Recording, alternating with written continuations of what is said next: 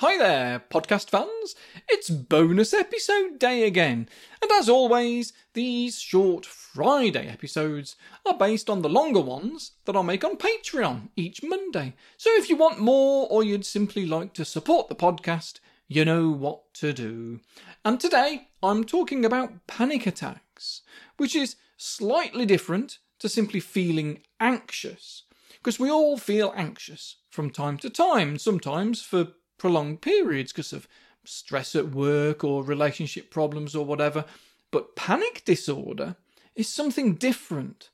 Anxiety has a source, even if it's pervasive and spreads throughout the rest of your life, it still has its roots in either your personality type or your thinking habits, which then become your personality type, maybe.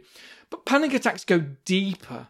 It's when the neurons of the brain are being triggered to respond in life threatening ways to something that's actually safe. And I know that that sounds a lot like anxiety, but believe me, anybody that's had both anxiety and panic disorder will absolutely recognize the difference. A panic attack can seemingly come out of nowhere. We can just be sitting, relaxing with a cup of tea, thinking about how pretty the world is and feeling quite relaxed, and then boink, for some reason your brain just decides to respond as if you fell out of a plane without a parachute. Whereas with anxiety, there are often some thinking stuff first. What triggers these things is going to be different for everyone, and to walk yourself through your life, or better still, talk it through with a psychotherapist, can obviously help us to understand the origins of it. But then what? Does making sense of why the anxiety has become this overly sensitive car alarm triggered re- and turning to panic. Does that help? Well, it's a head start, I'd say. If you only look at coping strategies, it's a bit of a slow start. And often, what people find is that as their coping strategies get better developed, what it does is help them to think more about the development of their personality and why the panic disorder exists.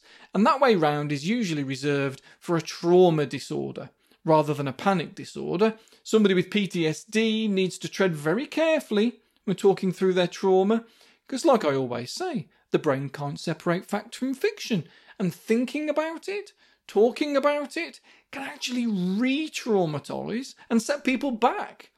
But a good therapist is fully aware of this and they're only going to push you as far as you're able to go. Otherwise, people go, well, therapy made me feel worse, not better.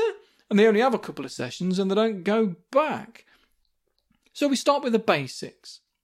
Recognizing that even though a panic attack might feel as if you're dying, you're not. You're actually safe. And even if you did absolutely nothing other than just sat down and experienced the panic, it will pass. But as for working out what helps to calm you down, that's best figured out when you're not having a panic attack. Think about those things when you're already calm, afterwards, or beforehand, I should say, so that you know for next time.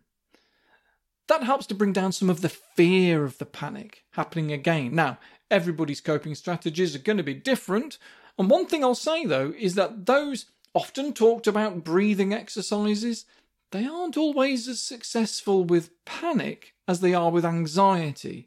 They can help to prevent things getting worse, but oxygenating your body in the throes of a panic attack isn't going to stop it, and you need to be okay with that. Now, do it anyway.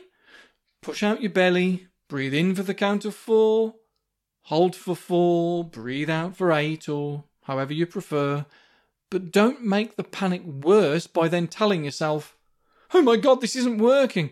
That's not the distraction we want. And distractions are good. If you have to, sit on the floor, do some stretching exercises, ground yourself, remind your body of the here and now. Rub your thighs, pat the floor, feel the environment, use your senses. Then walk around, get some paper, do some doodling, get a colouring in book, play with a fidget toy. Go and sit in the bathroom at work if you have to. With these sorts of coping strategies in place, you're going to find it easier then to work on what's really going on. why this panic disorder started. And with the combination of the understanding of why and the acceptance that can come from knowing you're okay despite having panic disorder, the symptoms can begin to fade. So, Ooh, 5 minutes 15. Go practice these things if you have to, or spread the word to those that need to hear it if you don't, and I'll speak to you next time. See ya!